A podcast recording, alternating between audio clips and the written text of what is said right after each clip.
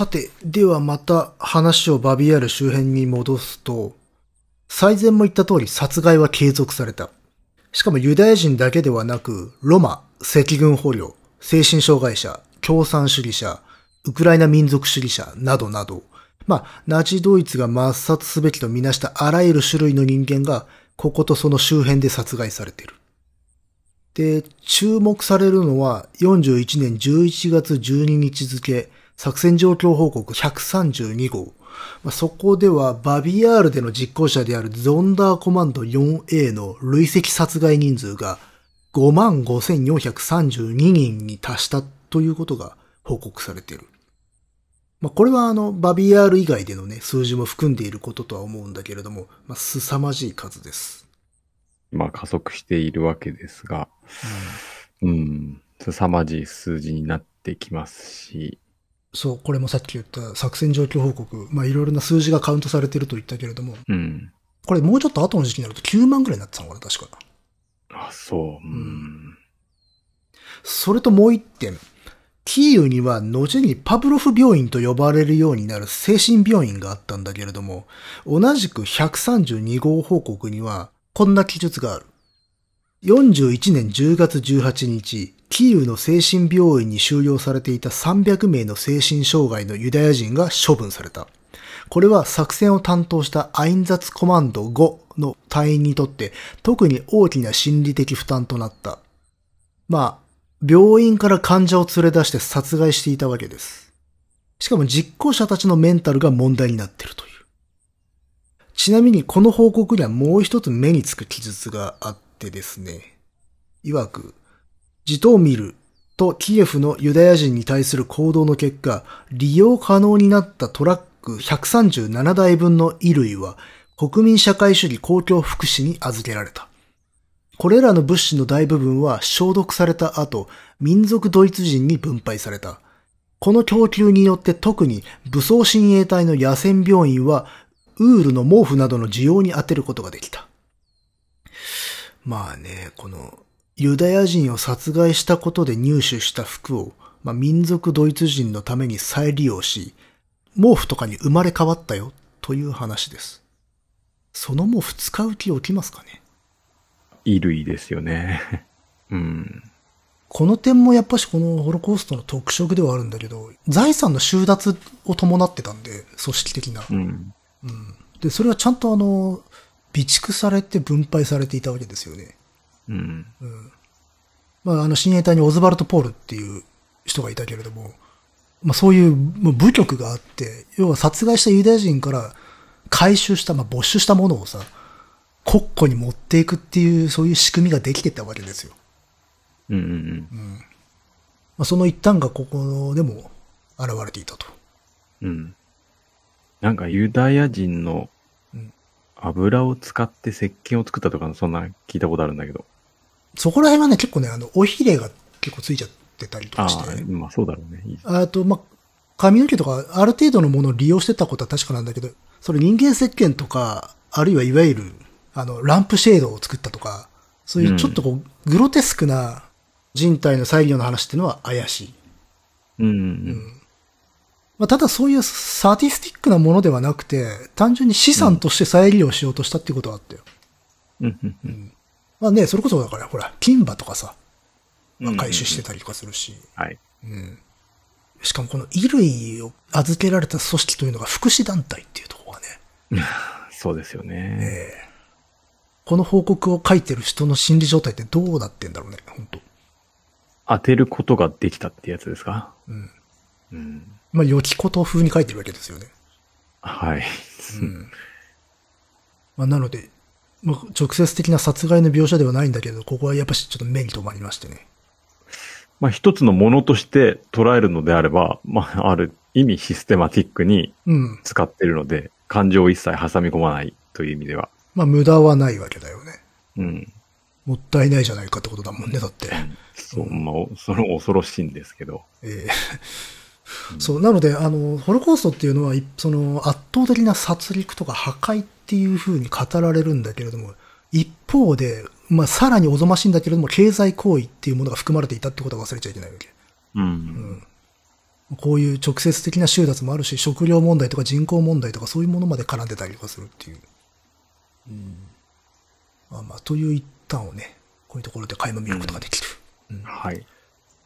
そして、あの、周辺施設として触れておかなければならないのが、翌42年春には、バビアール渓谷のそばにスレツィ強制収容所が開設される。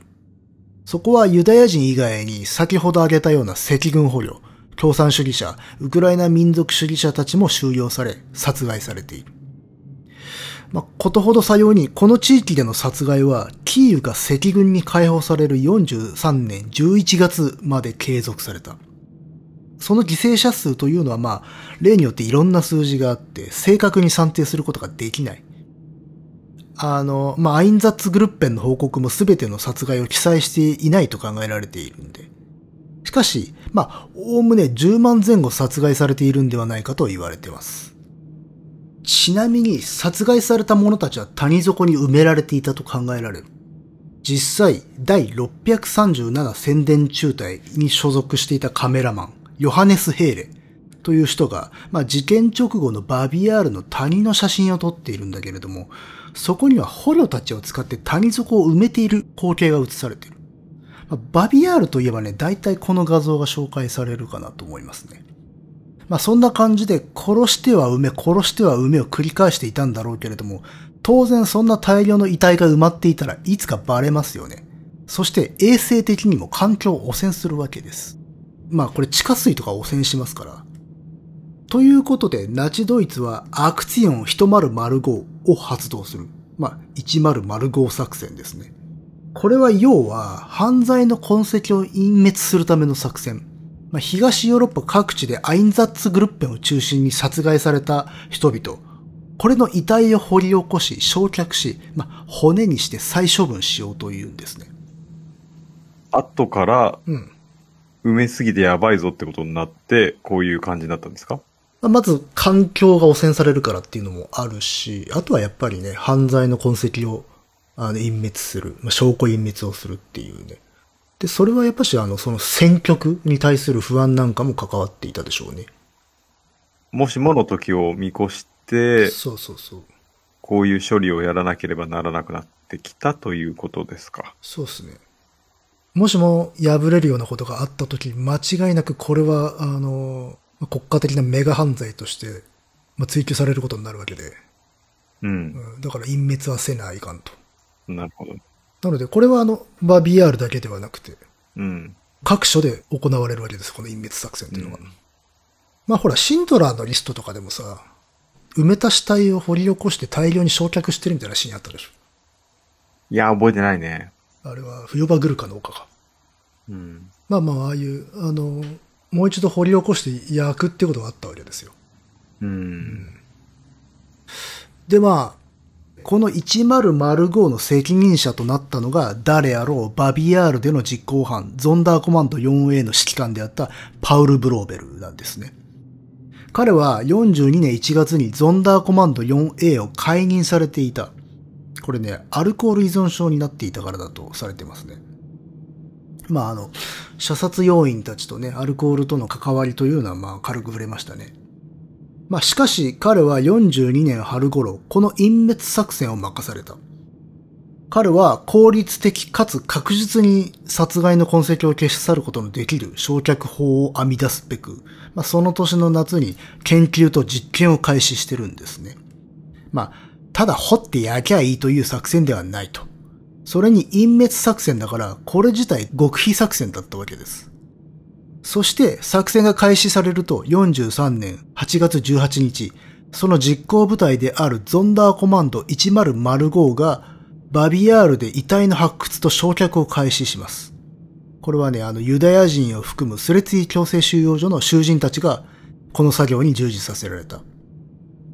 まあこれ方法なんだけれども、鉄道線路や墓地のフェンスなんかを利用して、まあ、コンロというのかね、まあ、焼却設備を作り、薪とガソリンで焼いた。そうして残った骨は砕いたようです。で、これ処理に一月半ほどかかった。当然、作業に当たった者たちは全員活かしておかない前提だった。ところが、作業完了後の43年9月29日、少数の囚人たちが脱走に成功するんです。まあ、元より完全な隠滅が困難だった上、消されるべき者たちの消しこぼしが生じたと。脱走した人もいたわけですね。そうなんですよ。うん。だから、あの、どのようなことが行われていたかっていうことが、後世に残されたわけよね。うん。っていうことは、この、まあ、ディナもそうですけれども、こうした人がいたからこそ、存在が明るみになった部分ってあるわけじゃないですか。当然ありますね。うん。全く脱走した人、伝えるべき人がいなかったところというのも、もしかしたら、これはあるかもしれないんですか？あありますよ。全員殺害されたっていうところはまああるので。うん。だからこの人たちっていうのが残ったことは本当は奇跡だった。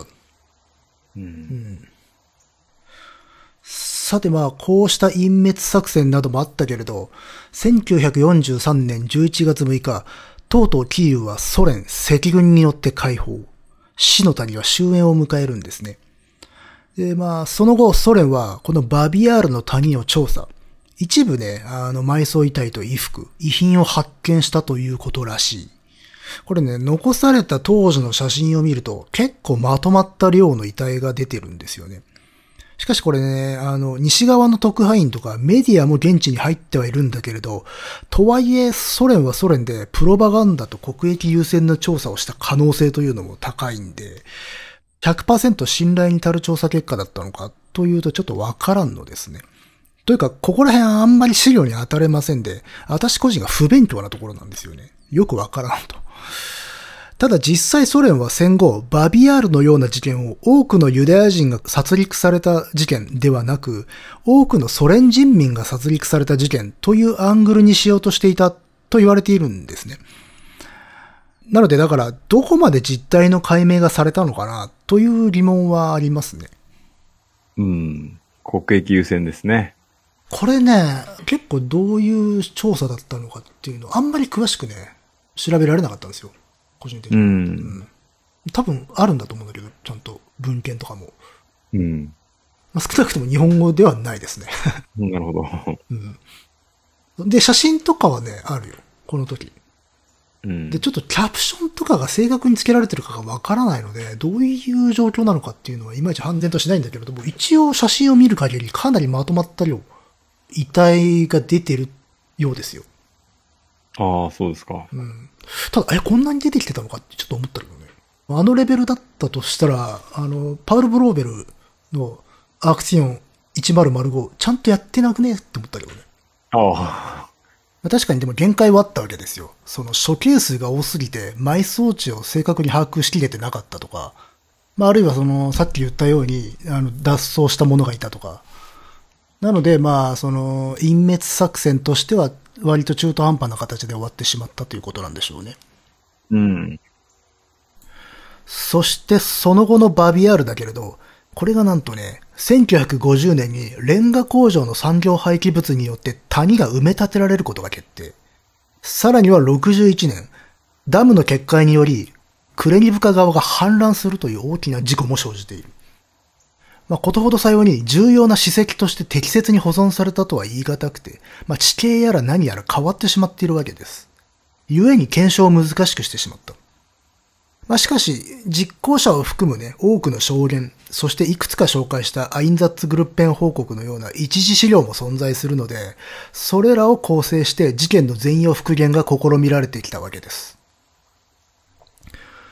だからね、まあ、適切に保存されていたら、もっといろんなことが分かったんじゃないかなって思いますけどね。うん、うんさてさて、また時間を巻き戻しまして、戦後間もない1946年1月、キーウにてウクライナにおけるドイツ軍の戦争犯罪を裁くソ連の軍事法廷が改定します。そこに証人の一人として出廷したのが、ディナ・ミロリブナ・プロニチェワ。生きながらえたんですね。そうなんです。なんとか。まあ、つまり、生還した彼女は自身の体験を証言したわけです。しかし、この裁判というのは、バビアールでの行いを直接裁くようなものではなくて、事件はあくまで全体の中の一つとして扱われたんですね。しかし、ここで彼女が残した証言というのは、バビアールでの大量殺害という事件の象徴的な物語となって、まあ、後に無数に引用されることになる。まあ、現に今日、ノリが喋っていることのベースの一つは、この時の彼女の証言です。まあ、ただ、彼女はこの後何度も証言することになるんですけどね。この裁判はね、あの映像がありますのでね。はい。あの YouTube でも出てきますので。うん。興味があったら見ていただけると。あの、ディナープロニチはあの証言シーンっていうのも見れますよ。うん。うん、この出廷した時の、うん。えー、証言が今回の元になっているわけですか、うん、その時の証言が。それともなんかこう、まとまった、なんか、電気みたいなの残してるんですか？いや、えっ、ー、と、これがベースです。あはい。で、この時に46年の時点で、2つぐらいあるのかな、証言が。結構後の時代になっても証言していて。うん。なので、あの、基本はその46年の証言をメイン、ベースとして、で、その、なんていうのかな、共通してる部分を抜き出した形です。うん。うん、なるほど。そうなんですよ。なので、ちょっと実は、あの、ここはどう、よくわからないなっていう箇所が結構多いんです。この人の証言は。うん。うん、ですね。で、まさに、この自分の体験を語ってるくだりっていうのが映像に残されているので、まあ、うん、あの、ロシア語とかウクライナ語とかね、わかる人は見てみると。まあ、ともかく、あの死の谷を奇跡的に生き延び、言葉を残すことができた稀有な人だった。しかし車の荷台からジャンプした瞬間から、この日証言するまでの間も、実は苦難が続いていたんですよね。あの、まあ、戦時中彼女の夫はゲシュタポに逮捕された上、射殺されてしまったらしい。で、彼女自身も危うい目に遭っていた。しかし幸いなことに二人の子供とは再会できた。まあそれは救いですね。でね、戦後はやっぱりあの人形劇団に所属し、まあ再婚もして、1977年まで生きたそうです。これね、命日がわからんので、あの、まあ、去年はだから65か66っていうことになりますかね。うん。まあ、ともかく、1977年まで生きることができた。はい。うん。もうつい最近なイメージがありますよね。そうですね。うん。まあ、その戦後のこの人の心情みたいなものはあまりよくわからないけれども、で、この人、まあ家族も失ってるわけじゃないですか。うん。あの、多くのユダヤ人にとってホロコーストとは家族の問題であったっていう見方があって、うん。あの、まあ、我々の認識っていうか理解だと、まあ一つの民族集団的なものが破壊されるっていう大きな物語として捉えるんだけれども、実は当事者たちからすると家族の破壊だったってことなんですよね。うん。それがでも一番重要なことかなと。で、彼女は当然家族を破壊されてるっていう。うん。うんうんうんそのことに関してあんまりこう、語れないですけどね。この時の証言をベースにしているので、うん。うん、きっといろいろな思いがあったはずですから。うん。で、まあ、生き残るということに関して言うと、この事件、彼女以外にもごく少数の者が生き延びていたんですね。これ30人弱。えー、28人だったかな。これ、例えば、致命傷を負わずに谷底に落ち、気を失って助かったという証言もあるし、あるいはディナのように、撃たれる前に伏せて死体に紛れて助かったというようなケースもある。しかし少なくともあの2日間だけでも33,771。そこで生き残った人々というのは、皆奇跡というほかないんですよね。うん。やっぱりこう、ある種、こう実行者たちのルーズな部分とか雑なところの隙間によってこぼれた人たちって感じがあるね。なるほどね。まだ、この辺だとまだほつれが生じているのが、うん。わかるのでね。そう。ドイツ側にも。これがやっぱし公共施設、あの、絶滅収容所でのガス殺になってしまうと、もうその見込みは、生存の可能性はゼロになる。うん。うん。屋外だと天候とかはもうかなり左右するかもしれませんし。それこそ、ディナの場合は、おそらく夕方の暗さというものがかなり、あの、味方になってくれたんじゃないかっていうふうに受け止められるしね。うん。でもね、やっぱしね、本当に運が良かったってだけなんですよね、やっぱし。うん。うん、ではまあもう一つ。残った方の者たち。ということで、実行者たちはどうなっただろう。まず間接的にせよ、事件に関わった最大の大物といえば、第6軍司令官、元帥バルター・フォン・ライヘナウですね。まあ、いわゆるライヘナウ指令を発し、国防軍とホロコーストの関わりにおいて重要な役割を果たしたとされる人物です。彼はね、あの、41年12月に第6軍からその上位部隊である南方軍集団の司令官に任命された。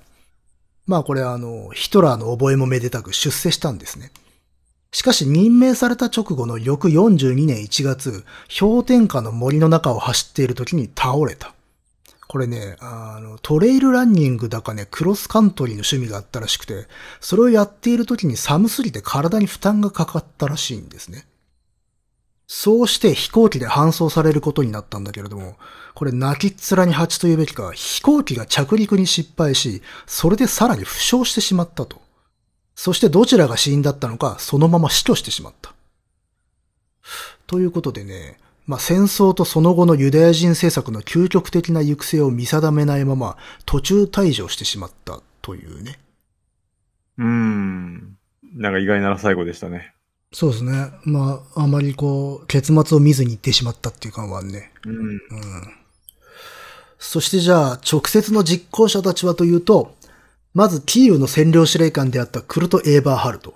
彼は戦後アメリカ軍に拘束され、シュトゥットガルト刑務所に拘置されるんだけれども、47年9月8日、署内で自殺。そして事件当時、南ロシア親衛隊警察貢献指導者、えっ、ー、と、この地域の警察と親衛隊のトップであったフリードリヒ・エッケルン。彼は赤軍に逮捕され、戦後の1946年2月3日、ラトビアのリガで開かれたソ連軍事法廷により死刑判決、即日公死刑に処されます。また、アインザッツグルッペ C の指揮官、オットー・ラッシュは、47年9月、アメリカによるニュルンベルク継続裁判における、いわゆるアインザッツグルッペン裁判で訴追。しかし、病気を理由に48年2月5日、リストから外れるんですね。そうして1948年11月1日死去。さらに直接の実行部隊グルッペ C ゾンダーコマンド 4A の指揮官パウル・ブローベル。彼は同じくアインザッツグルッペン裁判にて死刑判決を受け、1951年6月7日、公死刑に処されます。しかしこの裁判で死刑判決を受けた者たちの多くは減刑されているんですね。そうして少し時代が進み、1968年、ダルムシュタット裁判所でゾンダーコマンド 4A の副官、クーノ・カールセン、クルト・ハンスらが起訴され、カールセンの15年をはじめとして数名が有期刑判決を受けている。この時、今回紹介した証言者の一人であるアウグスト・ヘフナーも9年の実刑判決を受けるんだけれども、控訴して最終的に8年を言い渡されている。あれです。殺戮現場で指揮官ラッシュやフランツのありさまを見ていた男です。ちなみにこの裁判に関わったのは、ここのところのドイツ映画の回で名前がしばしば出てきた、あの、ケンジ・フリッツバウアーなんですね。さらに、第45警察予備大隊指揮官マルティン・ベッサーらの裁判が71年に行われることが決まったんだけれども、高齢の問題があったのか、ベッサー自身の裁判は中止になっている。ちょっとね、この人の資料というのはあんまりなくて、詳しいことはわかりませんでした。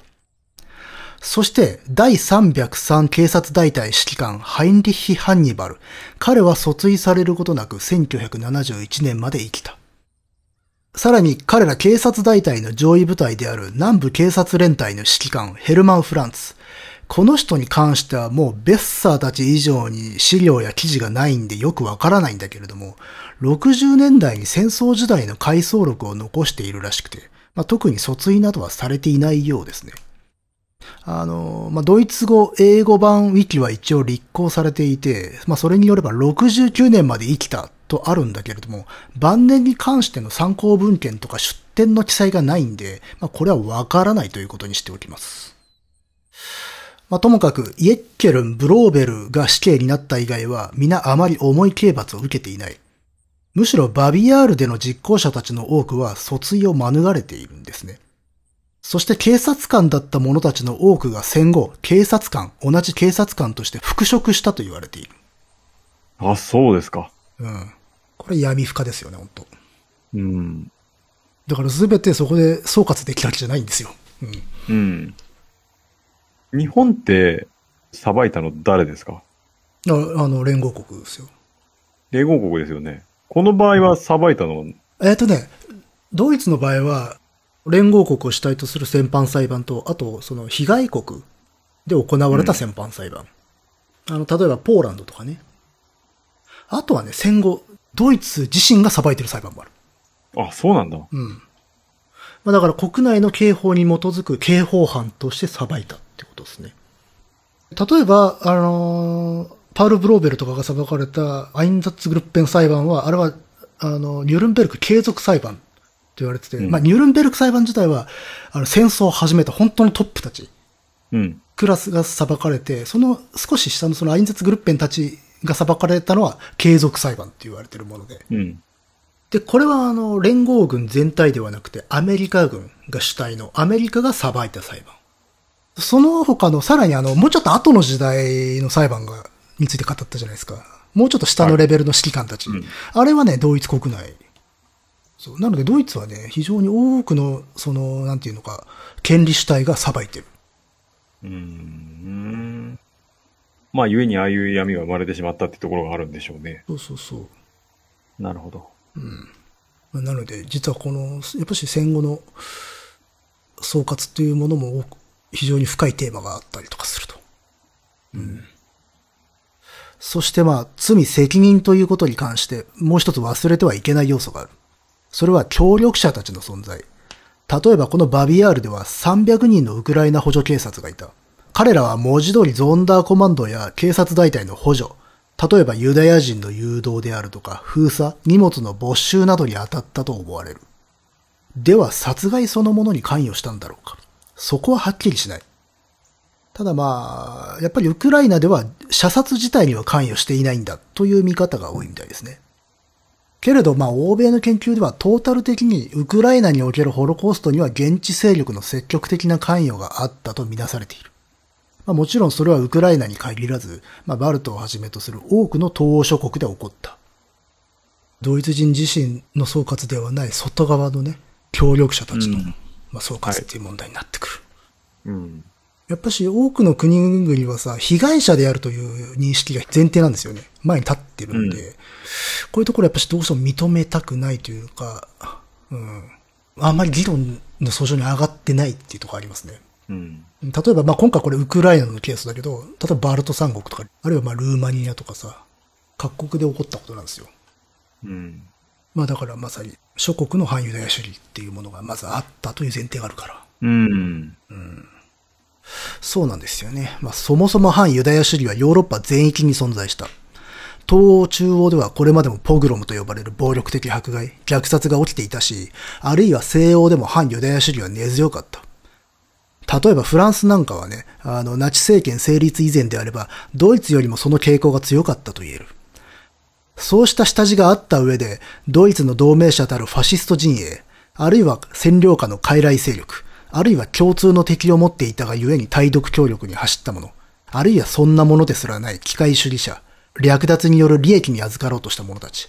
こういった各国の人々が陰に陽に持ち合わせていた反ユダヤ主義からホロコーストに加担したわけです。先導によらず自発的にポグロムを行った事例さえあった。ドイツ軍の方も占領地の住民に対してソ連と繋がっているユダヤ人、いわゆるユダヤボルシェビズムの陰謀論を広め、ポグロムを煽ったり助長するような占領政策を取った。うん。うん、そこら辺も語られることはあまりないような気がしますね。そうね。そう、まさにこのポグロムっていう言葉、あんまりそうね、ホロコーストって言葉は有名だけど、ポグロムって言葉はそんなに聞いたことないと思うんだけど。ないですね。ポグロムっていうのはね、どちらかというとそのロシアとか東欧とかで、その自発的に起こる、あのユダヤ人に対する迫害とか虐殺っていうものを指す。うん、まあ、あの、なんていうのか、別にその限定した意味じゃないんだけど、ニュアンスとしてはそういう感じで使われている。うん、うんだからそのホロコーストっていうすごいトータル的な言葉の中にそういうあの群衆のポグロムが含まれていたりとかするっていう。うん、うん、で、まあその一つの例としてリビューのポグロムがあったと。うん。まあちょっとここでね、リビューのポグロムについて紹介しようかなと思いますが、えっ、ー、と、まあこのウクライナでも一部の人々がバルト三国などと同様ね、あの民族主義、反ソ連感情、反ユダヤ主義、まあそれらの複合からドイツの人種的アクションの共犯となって、あるいは自身ポグロムを起こしたと考えられている。この41年7月、旧ポーランド領で、まあ、ソ連軍、そしてドイツ軍と目まぐるしく支配者が変わったガリツィアのリビウ。ここで OUN の一派、まあ、ステパン・バンデーラを信奉するウクライナ民族主義者と、まあ、その現地の市民がユダヤ系住民に対してポグロムを起こし、多数を殺害している。まあ、リビウ。この地域というのは、ウクライナ系住民が多く、まあ、ウクライナ文化にとっても重要な地でありながら、まあ、歴史的に色々ありまして、ポーランドの支配下にあった。それを大戦勃発後、独ソ不可侵条約の秘密議定書によりソ連が占領する。えっ、とね、これはね、ドイツとソ連とでポーランドを山分けしようという協定です。あのね、これ大戦が始まった時というのは、独ソはまだ交戦国ではないんです。しかしほどなくして、独ソ戦が始まると、不可侵条約が破綻、そこをさらにドイツ軍が占領する。という、まあね、こう、複雑極まりない地獄の交差点だった。しかもこの地域では反ユダヤ感情が強く、これが反ソ感情とも結びつき、ユダヤ人はソ連共産党に協力しているというイメージを持たれた。まあ、実際ユダヤ人にしてもナチドイツよりはソ連の方が自分たちにとってはマシであるという思いもあった。そうした中、まあ、リビウから赤軍が撤退するどさくさに紛れ、ソ連の秘密警察 NKVD が刑務所に拘束されていた現地の政治犯たち、まあ、これウクライナ人の囚人ね、こういう人々を大量に殺害していったことが明るみになる。まあ、これ連れて行けないんだったら処刑せよっていう指令が出ていたからなんですね。このね、NKVD による囚人虐殺というのは東ヨーロッパの各地で起きていて、こちらも凄まじい犠牲者が出ている。すると、その恨みというのは町に残っていたユダヤ人に向けられることになる。お前たちもこの殺戮に加担したんだろ？ということで。こうして起こったのがリビウのポグロム。あのね、殺害された囚人にはユダヤ人も含まれていたにもかかわらず起こったんですね。これがね、7月だから本当に直前に起こってるわけ。そのバビアールド事例の。ソ連の秘密警察はこう撤退するときに何かをしていくんですね。そうそうそう。これはかなりの数殺害されている。ああ、はいはい。やっぱりどうしてもこの、ナチドイツのホロコースト、数軸側の犯罪っていうものが表に出てきすぎてしまうところがあって、その、まあ、ソ連がやってたことっていうのはどうしてもこう、あんまり語られないっていうのはありますね。うん。まあ、というか、あの、冷戦中めちゃめちゃいろんなこと秘密にしてましたから、あの、旧ソ連はね。はい。だから研究があの少しこう遅れているってことはまああるわけよ。うん、ただ、いや、こっちもこっちですげえぜっていうのはあるわけですよ。うん。うん、ちなみに、結構このリビウでのポグロムっていうのが映像として撮影されていて、映画のバービーアールは結構そこが一番印象深かったな。あ、こんなに映像残ってんだなと思って、リビウのポグロムは。で、やっぱ辛かったですよ、見てて。うん。うん。どういう場面？えっ、ー、と、まあ、引きずり回されて、まあ、リンチされてるっていう。うん。まあ、棒とかでタコ殴りにしてるっていう。うん。うん、とか、あと写真もあるし、まあ、女性なんかもね、裸にされて街引きずり回されたりとか、追い回されてるとかね。うん。うん、な、暴行加えられてるっていうような。うん。まあ、子供もいるわけよ。しかも。その群衆の中にはさ。どっちですか？加害側に。加害側に。うん、ああ。大人たちがさ、あの、暴行を加えていて、それを子供たちが見てるみたいなそういう世界なわけですよ。街中で。うん。うん。そしてもう一点。この事件が現地住民や民族主義者たちによる自発的ポグロムなのか、ドイツの扇動によるものなのか、ということに関しては議論がある。このあたりの歴史っていうのは現在もなおセンシティブなわけです。ねややこしいですが。うん。まあ、いずれにしろ、ドイツもドイツで先導しようとしたはしようとした。あそれは事実です。うん。うん。なので、あの、たとえ現地の自発性とか協力があったからといって、ナチドイツの主体性がなくなるわけではないし、相対化されるわけではないので、そこは重要なことで。うん。うん、はい。まあ、このね、現地協力者という存在は、まあ、このホロコーストを考える上では大きく、そして難しい問題です。基本的には世界大戦の一般的理解で言えば、これらの国は被害者というイメージが持たれている。まあ、事実ね、ベラルーシ、ウクライナなんかは本当に甚大な被害を被っているし、まあ、なんならドイツだけでなくソ連にも苦しめられた。しかし同時に加害者の側面をも持ち合わせているわけです。言ってしまうと、ヨーロッパにおいて現地人の協力がなければホロコーストはこの規模にはならなかったと考える研究者もいるぐらいで。そうしたコラボラシオン、加担という負の履歴を各国がどのように総括しているかといえば、長らくまともに直視しなかった国が多い。まあ、ホロコーストっていうのはかなり研究されてきて、ヨーロッパのある種の思想的起点になっているんだけれども、そうした協力者の総括に関してはまだまだ道のりは遠いのではないかと、まあ思います。なかなか語りづらいところではあるんでしょうね。うん。今のこの2022年になっても。そうですね。うん。コラボラシオン。はい。これいつか研究されるんですかね？研究されてますよ、もちろん。なんか、まだこう、歴史の表舞台に登ってこないですよね。あの、だから研究はされてる、学問的には研究されてるんだけど、政治になってないってことでしょうね、多分ね。うん、うん、うん。あの、基本的にやっぱこういう総括っていうのは研究がまずあって、うん、国民の合意とかっていうものを持って反省にも、あの、いざなっていかないといけないわけだから、研究だけではダメなんですよね、やっぱし。うん。で、もちろん研究もその、お国のね、ことをひいき目に見てしまうみたいなことも当然あるだろうから、もちろん障害は多いんだろうけれど。うん。この分野の研究者は、なんだろうね、有名なとこだと、ウェンディ・ローワーとかですかね。お。うん。まあ、ということで、まあ、このね、バビアールの理解に関しても、やっぱりこう、ウクライナ語の記事とか読んでると、ウクライナ補助警察とか協力者の役割、OUN との関係っていうのは微妙な扱いになってるっぽいですね。うん。ウクライナに関して言うと、やっぱし、その、まあ、ナチに協力した者たちが一部いたというところが非常に影を指しているっていう。うん。それはさっき言ったソ連との関係。うん、ソ連からの独立、ソ連と戦うということがまずあったので、だからどうしてもその、同じ共通の敵を持ったということで、まあ、組むってことはまああり得るよね。うん。で、その中でホロコーストに加担した者もいたと。うん。うん。という感じでまあ、これはね、大変厄介なあたりなんだけれども、ただ一方で強調されねばならないのは、こうした現地の協力が存在したとしても、それは全てではないということ。加担した者がいたことは厳然たる事実なんだけれども、まあそれをよく思わず、むしろユダヤ人や非迫害者を助けようとした人々も存在している。あのね、研究者のマーティン・ディーンという人は、ユダヤ人を助けるために命を危険にさらした人々について語ることなく、ホロコーストにおける対独協力だけに焦点を当てるのは歪曲である。ということをな、述べてまして。で、これをあの書籍の中で引用していたダンストーンは、まあ、現場でのホロコーストは社会の複雑な現実を映し出すものであり、悪人もしくは善人だけで成り立っている国などありはしないと言っている。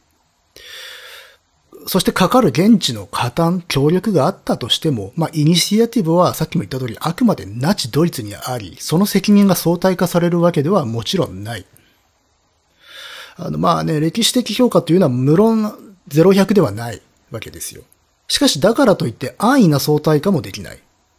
例えば殺人事件で共犯あるいは重犯がいたからといって主犯の罪が25%軽くなるなんてことはないわけでしょ。だけれど、なぜか話の規模が大きくなるとその感覚がぶっ飛んで、不毛な相対化合戦の泥沼にはまってしまうことがあるわけですよ。まあね、あの、今一度ね、さっきのダンストンの言葉を借りるなら、社会の複雑な現実を映し出すものなわけですよ。またね、これまたあの有名な研究者であるサウル・フリートレンダー。この人は、我々がホロコーストと呼んでいる出来事は一つ一つの要素が混ざり合って定義される全体のことである、と述べている。そして、マーク・オリビエ・バルクという人に至っては、ホロコーストの歴史学的な要約にはほとんど意味がないとさえ言っている。まあこれはね、あの、以前やった第三帝国の誕生の会における、まあ、ヒトラーとナチの台頭と同様、まああるいはそれ以上に単純化が危険な分野であるっていうことですよね。まあ、そうですね。まあ我々はこうして、必ず何がしかの種族とか人種とか所属があって、うん、歴史の中で、こういう歴史を扱う上では、個として語られることは当然ないわけで、うん、その所属で語られるわけなので、そうね。子はあるはずなんですけれども、そういう所属を飛び越えて、その所属だけでこれだけの人が殺されるという場合もあるわけで、うん。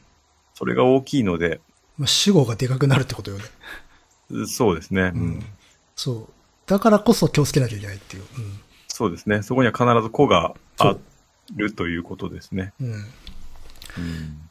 だから、このダンストーンはね、その、まあ、社会の複雑な現実を映し出すものでっていう。うん。悪人もしくは善人だけで成り立ってる国などありはしないって、これは本当真実だと思いますよ。うん。でもどうしてもね、まあ我々二元論で語りますから。はい。うん。まあ、ね、これまでの話を聞いててわかるように、話が長くなるからめんどくさくなっちゃうんですよね、みんなね。う。うんん。だからじゃあ誰のせいなのっていうことを教えてほしいってなっちゃうんだよな。うん。答えが知りたいということですね。そうそうそう。でも答えはさ、その答えを語るのに時間を要してしまうという答えなんですよね。うんうん文脈まで包摂して答えなんだっていう世界なわけですよね。うん。うん。だから、ね、あの、マーク・オリビエ・バルクの言葉を引いたけど、要約にはほとんど意味がない。うん。要約って答えじゃないんですよ。う。うんん。けど世の中答えは要約だと思われてるんですよね。う。うんん。まあ、なのでここはまあ、私はなんとなく、今まで言っていたようなこととも繋がるのかなって思いますよね。まあそうですね。うん。まあこれまで散々パラそこら辺は言ってるので、まあいいかなと思います。うん。ただまあ、同時に、最もシンプルな一つの前提というのは滅却してはいかんわけですよ。それは無数の個人の人生、無数の家族、無数のコミュニティが物理的に意図的に政策的に地上から消し去られたという前提。はい。これだけは変えられない、はい。たった一つのシンプルな、まあ、答えの一つではあるなっていう。うん。消し去られた。そう、消し去られたわけですよ。今回実行者として登場したアインザツ・グルッペン。彼らは1941年末までの約半年間だけで50万人近いユダヤ人を殺害したと言われている。あの、まあ、トータル推計約600万人は下らないとされる全ユダヤ人の犠牲者のうち、130万人がこれら大量射殺によるものと考えられています。このバビアール41年の9月ですよ。うん。だそのすぐ後にはもうトータルで50万人に達していたと。うん。で、これというのは、さっき出てきたアインザツグルッペンたちの作戦報告、まあ、有名なやつだとね、例えば、イエーガーレポートなんていうのがね、あったりしますけど。そういった非常に行政的な職務上の書類などから、あの、こういう概算が出てくる。うん。だから、この数字を把握してた人たちがいるわけよね。実行者の中で。うん。机上の殺人者なんて言葉があるんだけど、うん。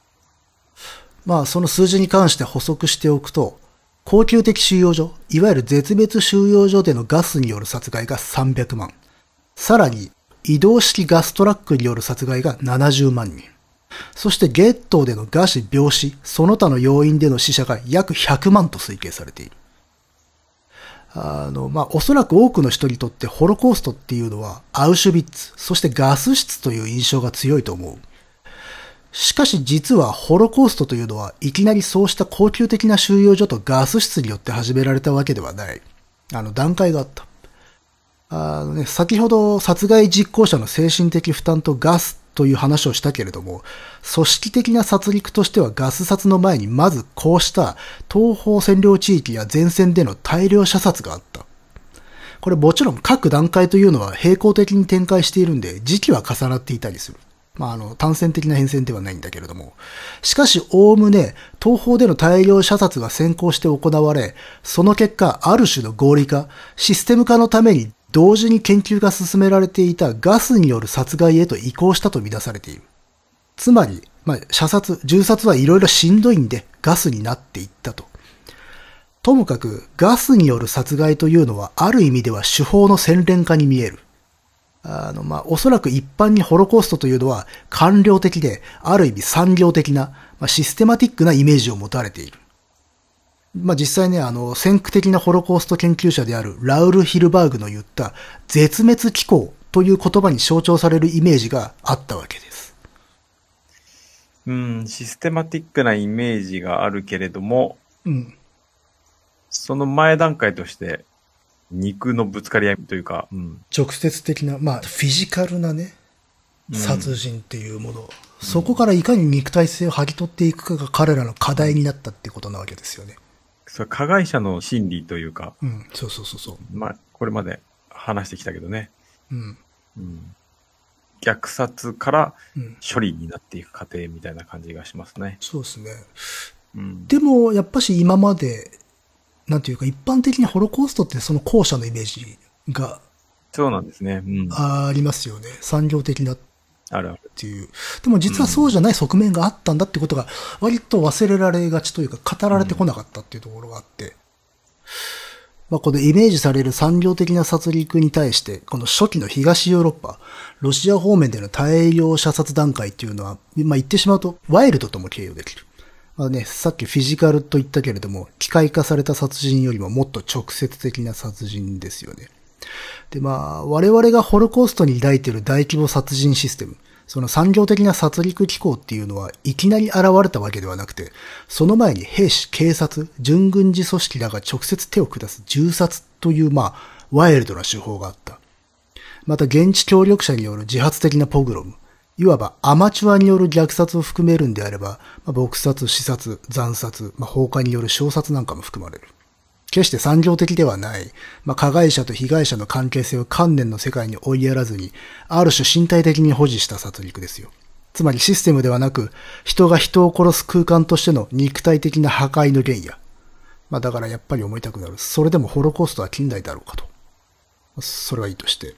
つまり、これまで考えられていた産業的かつ官僚的な殺戮機構というイメージは、まあ、実は一面的なものであり、まあ、昨今でのホロコースト像というのは、まずもって直接的、剥き出しの暴力が東方の広大な大地で爆発したのが始まりである、という認識に変化しているんです。うん。距離感が近いというか死に。うん。で、言ってしまうと、本当に、我々はむしろひねっったイメージを持ちすぎてたのかなっていう、ホロコーストとかに対してね。はい。うん。なんていうのかこう、悪というものがあるとして、その悪というものが一周回っちゃった結果、非常にクリーンな世界になっているみたいなイメージって持ってると思いません？多くの人が。ホロコーストに対して。ああ、はいはいはい。その後半のホロコーストのイメージですね。そうそうそうそう。けれども、まあ、今日喋ってきたことからすると、まあ、直接的な肉体の破壊極めて原始的な殺人が繰り広げられているわけだよね。しかも無数のね。うん。うん、だ結局そこに帰ってきちゃったっていう感じはあるよね。個人的には自分がこの分野をまあ勉強したりとか読んだりしてて、その自分にもかつてあったその悪が一周回ってクリーンな世界を現実としてるんだっていうことにある種なんていうのかな。そこが神話化してたんですよね。うん。うんけれども、やっぱし身も蓋もない暴力がまずあったんだっていうことを本当に忘れているんだなっていう。はいはい、はいうん、そうですね。僕たちが見てきたのは、この、うん、なんていうんですかね。これまでのアウシュビッツのイメージだと、うん、ある種洗練されたというか、部分なわけで。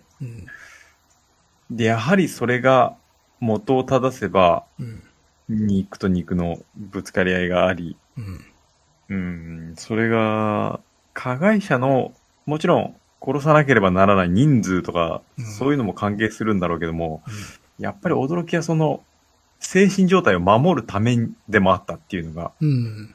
そうね。うん、まあ新たな驚きというか、そういったポイントだったかな。うん。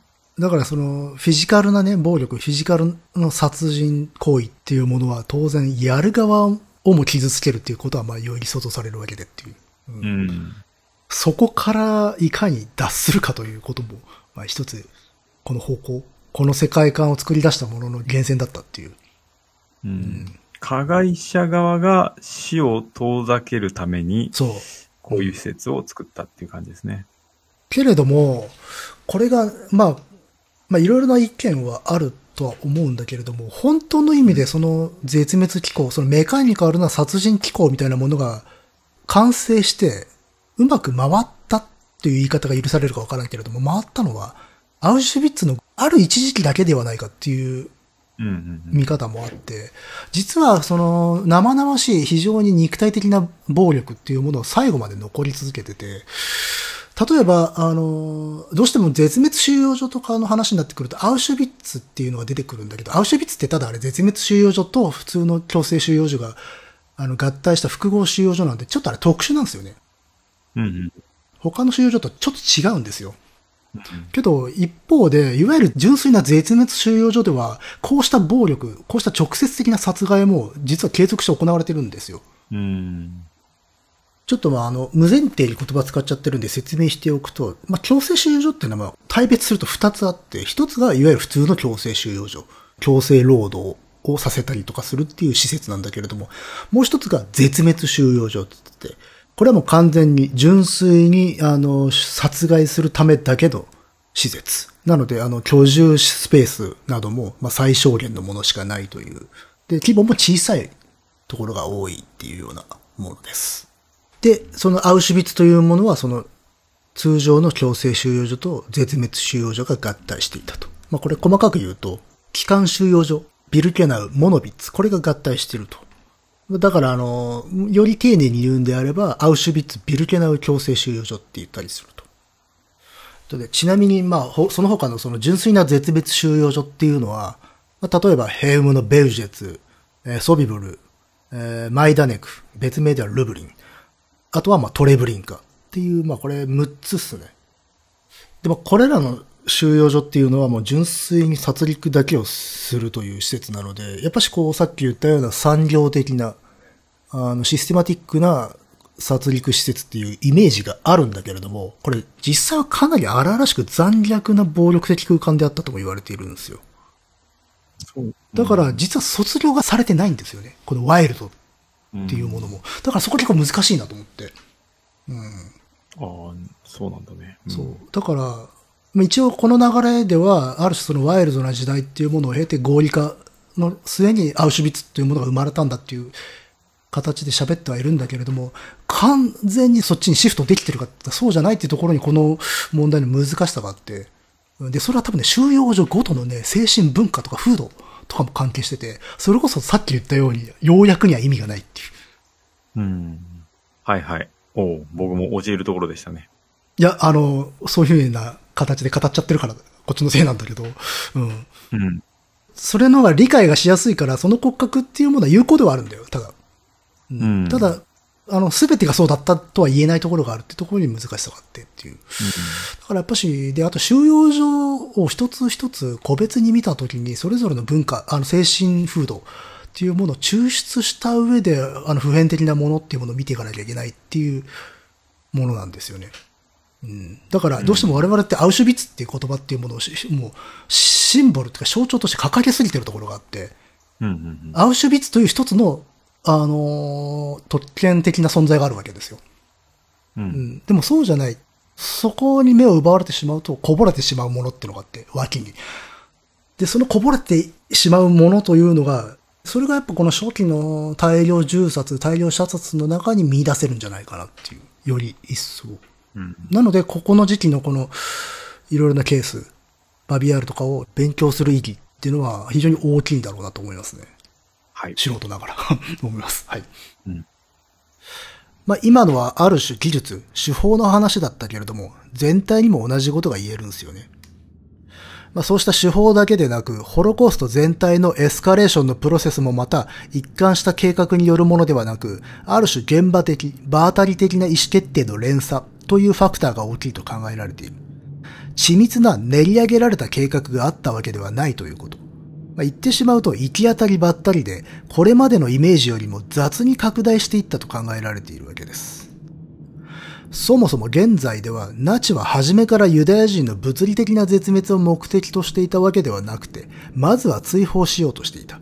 それが自局の変化とともに殲滅へと傾いていったという解釈になってるんですね。そこにヒトラーたち指導者のイデオロギーがどのような影響を与えたのか、まあ、どの程度のウェイトを持っていたのかという点で解釈が分かれたりするんだけれども、基本的にはイデオロギーと状況のバランスの上で起こったことだとみなされているわけです。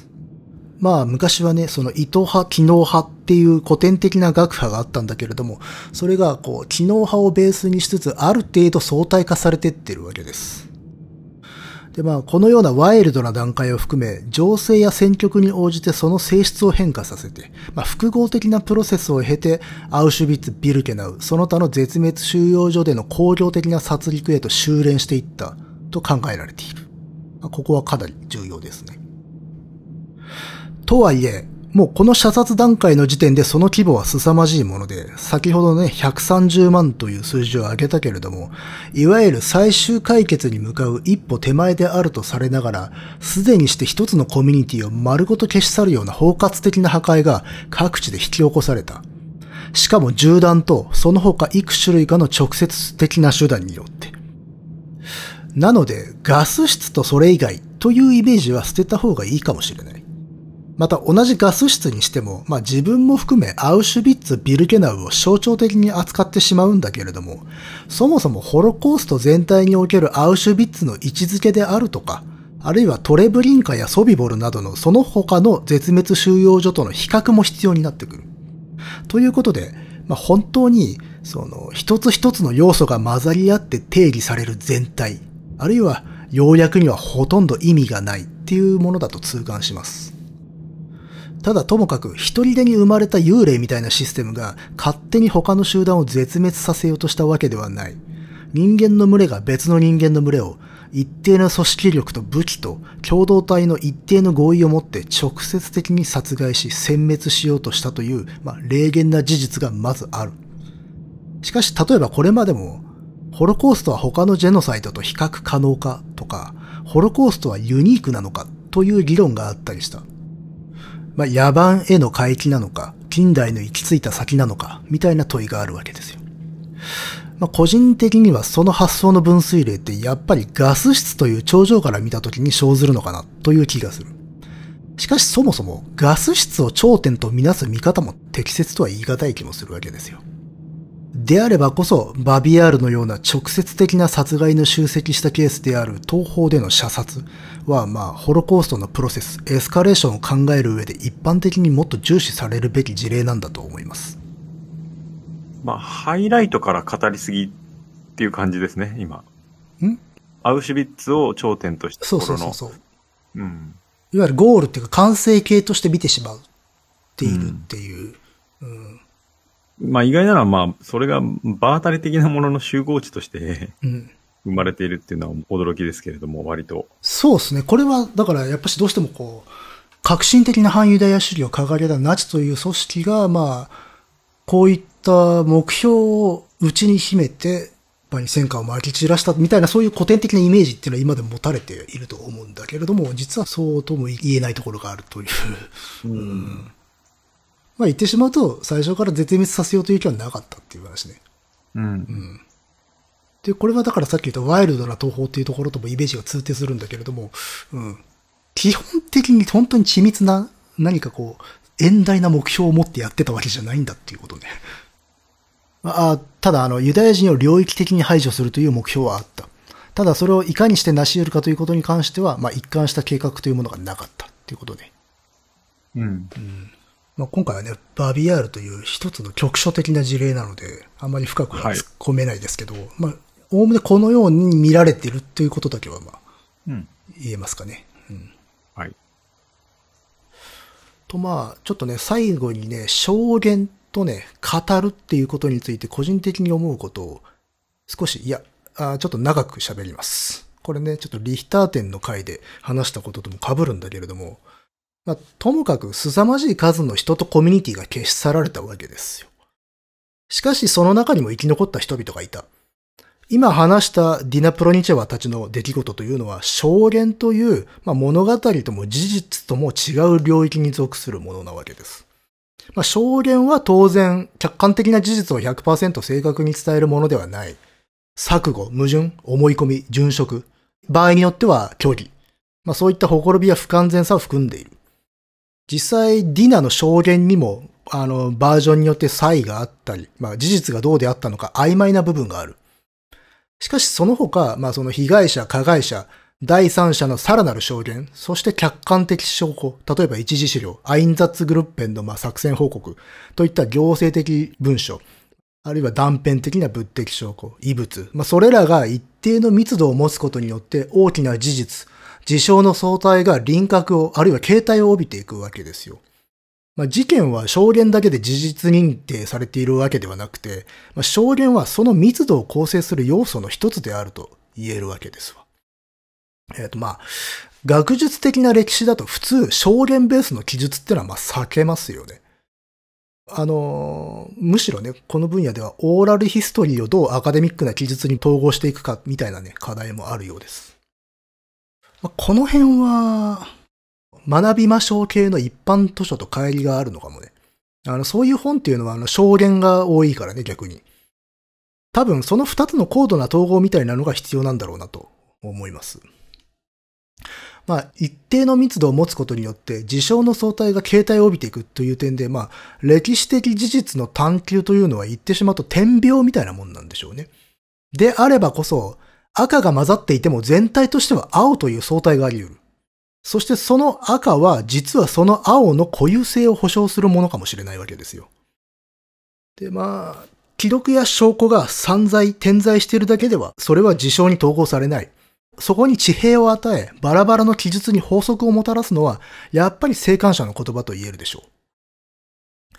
で、まあ、このあたりはね、いわゆる事実を把握するための証言だけれども、証言のもう一つのあり方として、後世の我々がいかにこの事象を理解するかという、まあ、本質的な試みにとっての手がかりとなること。まあ、しかしそこから知識以上に本質的な理解を得るというのは難しい。あの、まあ、証言者の多くは記憶を抑圧することもあるし、それ以上に彼ら自身語ることが極めて困難な体験をしているわけですよ。あの、証言が可能なのは、語り手がその人生をある意味で所有できて、言葉にし得る時ですよ。であれば生還者は、いや、生還者だからこそ、ジェノサイドという圧倒的な体験、事象など語り得ないのではないかと。アウシュビッツの生還者で、まあ、作家のプリモ・レイビーは、まあ、こんな旨のことを言っている。そこまで落ちたものは、そこ、ボトムね。まで落ちたものは、ゴルゴンの顔を見たものは、語ろうにも戻ってこられなかったか、戻ってきても口を閉ざしていた。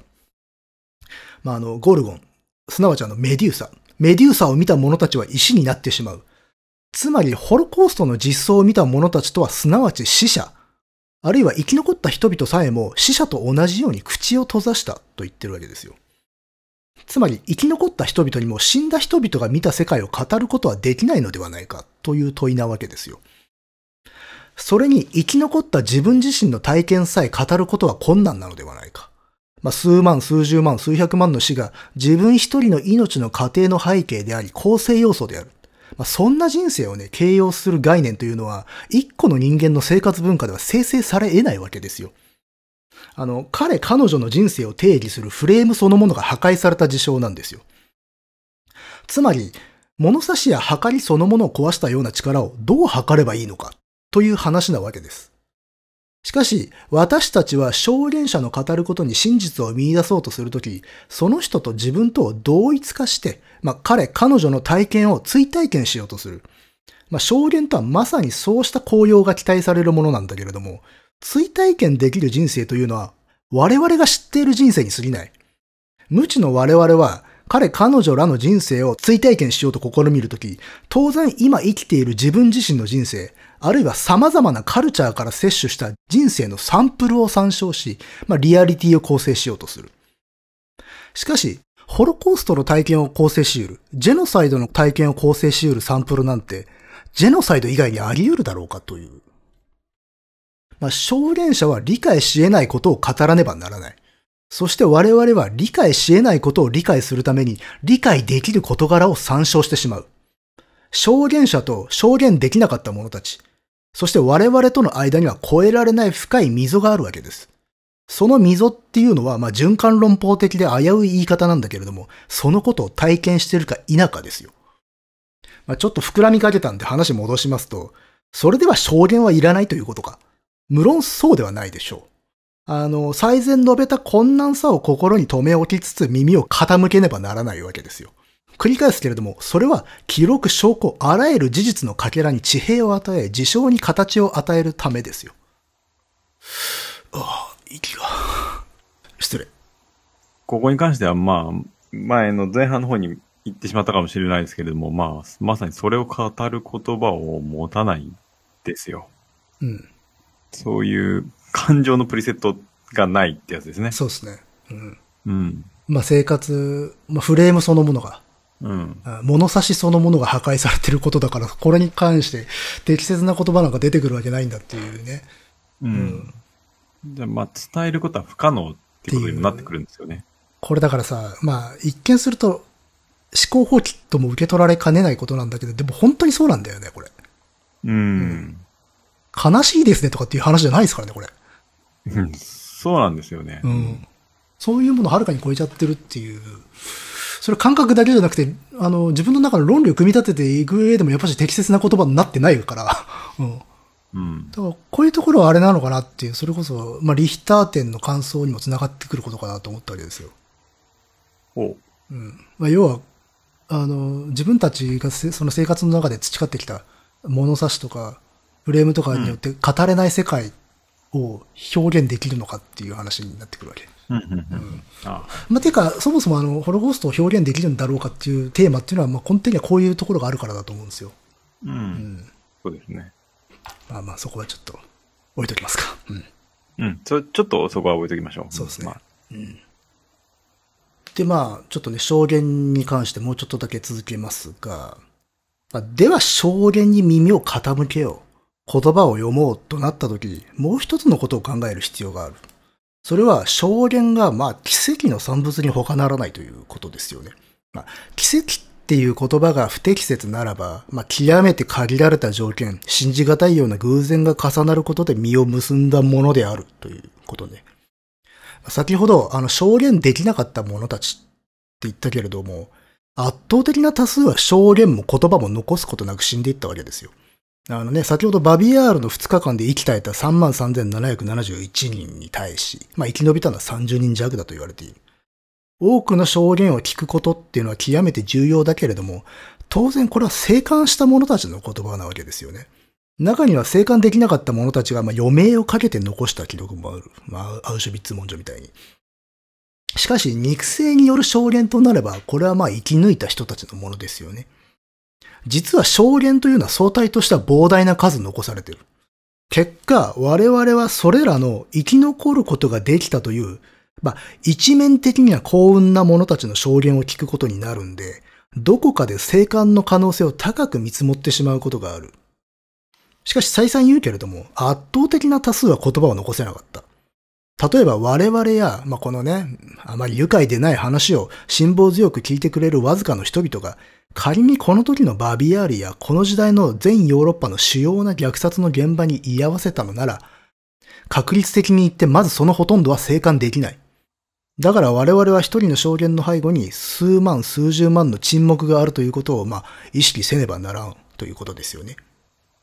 まあ、できなかった人たちが一番多いということは、これはまあさっきそのシンプルな前提として、まあ多くのコミュニティ、多くの家族が破壊されたのだということと対をなすことで、うん、まあこの二つじゃないですかね、一番、あの、譲ってはいけない前提っていうのは。そうですね。うん。しかしまあ、命ある言葉と死者の沈黙だけでは全体を見通すことができないのもまた事実。なので、あまり面白くはないかもしれないけれども、まあ、ナラティブからは遠い、あるいはそのバランスにおいて注意を払ったような叙述を、たとえ飲み込みにくくても心がけた方がいいこともある。まあ、そういう点で今回は、まあ、ノリとしても迷った内容でして、こんだけやっといてあれだが、こういうのやっちゃダメだよな、とは思っています。まあ、今回、珍しく、個人の視点というものを、軸にしながら、あえてね。うん。このバビアールについて話してきましたけれども。うん、でも、やはり、感傷的からは程遠い内容にはなりましたよ、ね。いや、まあ、最低のラインはね、守ろうと思ってたから。うん。うん。これはだから自分にとっても、なんていうのか、ある種のテストみたいなところがあって、うん。あの、欲求が出てくるわけですよ。ん？あの、劇的にしてしまいたいとか。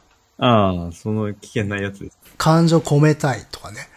うんそういった、やっぱこう、囁きというものがやっぱ随所で発生してくるし、ある種そこに屈服してる部分も多分あるんですよね。あの、編集してますから、やっぱし。これ。うん。あの、まあ、証言をベースにはしてるけれど、抜き出したりとか並べる。まあ、もちろん、あの、極力これ時系列で本人が語ってることっていうものを並べようとしてるんだけど、絶対そこの配列には意図が、作為が生まれるんで、私のね。うん。うん。うん。で、やっぱりそれはね、よろしくはないんですよ。ただ、その作為は可視化できればいいなと思ってる。はいはいはい。なるほどね。うん乃木くんの作為を。そうそうそうそう。うん。だから本来だったらこういうことはやらない方なんですが、その作為というものに向き合うということもまあ一つ必要なのかなという気がしますよね。うん。特に歴史みたいなことを趣味にとするっていうのはそこが一番大きな問題になってくるんですよね。うん。結局面白い話好きなのよ。自分も。はいはいはい。けど、事実というものはさ、面白いとかそういうの関係ないわけですから。うん。じゃあ、その年表的なとか事実の羅列でってなってくると、まあまあ大変ですよね。それはそれでね。まあ、面白い話好きな人が歴史好きと言ってるとは思いますよ。多くは。うん。と思うんですよ。いや、で、それをさ、悪いとは言えないじゃん。だってね、それは 別にね、単語の暗記をしてるわけじゃないんだからさっていう。はい。うん。はい。ただ、究極的にそれがまあ一番許されない分野ですよね、ここはね。うん、まあ、うんそうだと思いますね。そうなんですよ。でそれはだからさっき言った、自分たちが持ってるフレームを超えた出来事だ。物差しが破壊されてる出来事だっていうことに対して真逆言っちゃうんですよね。自分たちの持ってる物差しの中で収めようとしちゃうことなのようん。うんうん。それは賠償化ですね。そうそうそうそう。だから、あの、まあナラティブ、あ物語的なものに落とし込むことの一番の危険性というのは自分たちの理解できる感情に落とし込もうとしてしまうってことだから。うん。うん。そことちゃんとある程度の距離を持ち続けるっていうことが一番大事かなとは思いますよね。うん。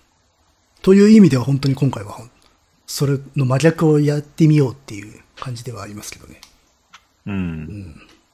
まあ、あの、バビアールコンテクストっていうドキュメンタリー映画が劇映画をやめてそっちに行ったっていうことは多分こういう点が問題になってたんじゃないかなと思うんですよ。あの、うん監督のそういうなんか語り、あの、インタビューがあるわけじゃないから推測でしかないんだけど、うん。これをやっちゃいけないと思ったんじゃないかなっていう予測です。なるほど。うん。わかんないですけどね、実際。全然違うかもしれないけど。うんう。ん。まあ、それはそれで真摯な対応ではあったわけですね。と思います。まあ、あとは、それこそね、以前にも軽く触れたクロード・ランズマンのショアっていうのは、それのだって極北にあるわけですもん。うん。一切物語化しちゃいけないんだっていうことで、9時間以上の、10時間近いインタビューだけで構成したという、うんうんめちゃくちゃハードガーなものを作ってると。うん。ただその中ですら演出と作為ってあるんですよ。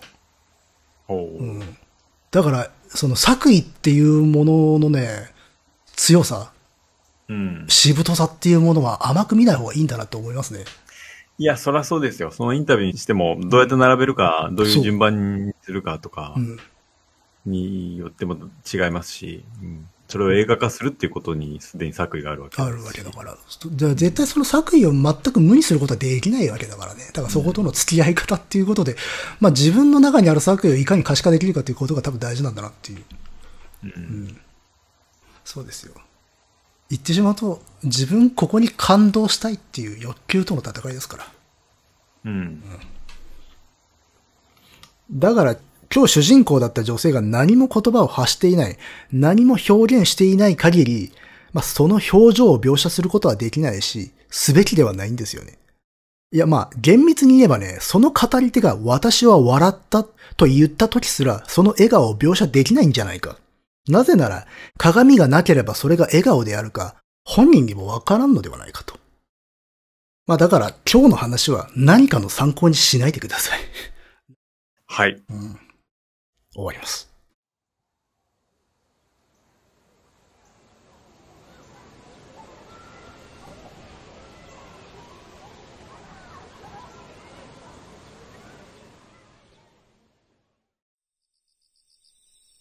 ということで、ええ今回はちょっと珍しい歴史会でしたね。そうですね。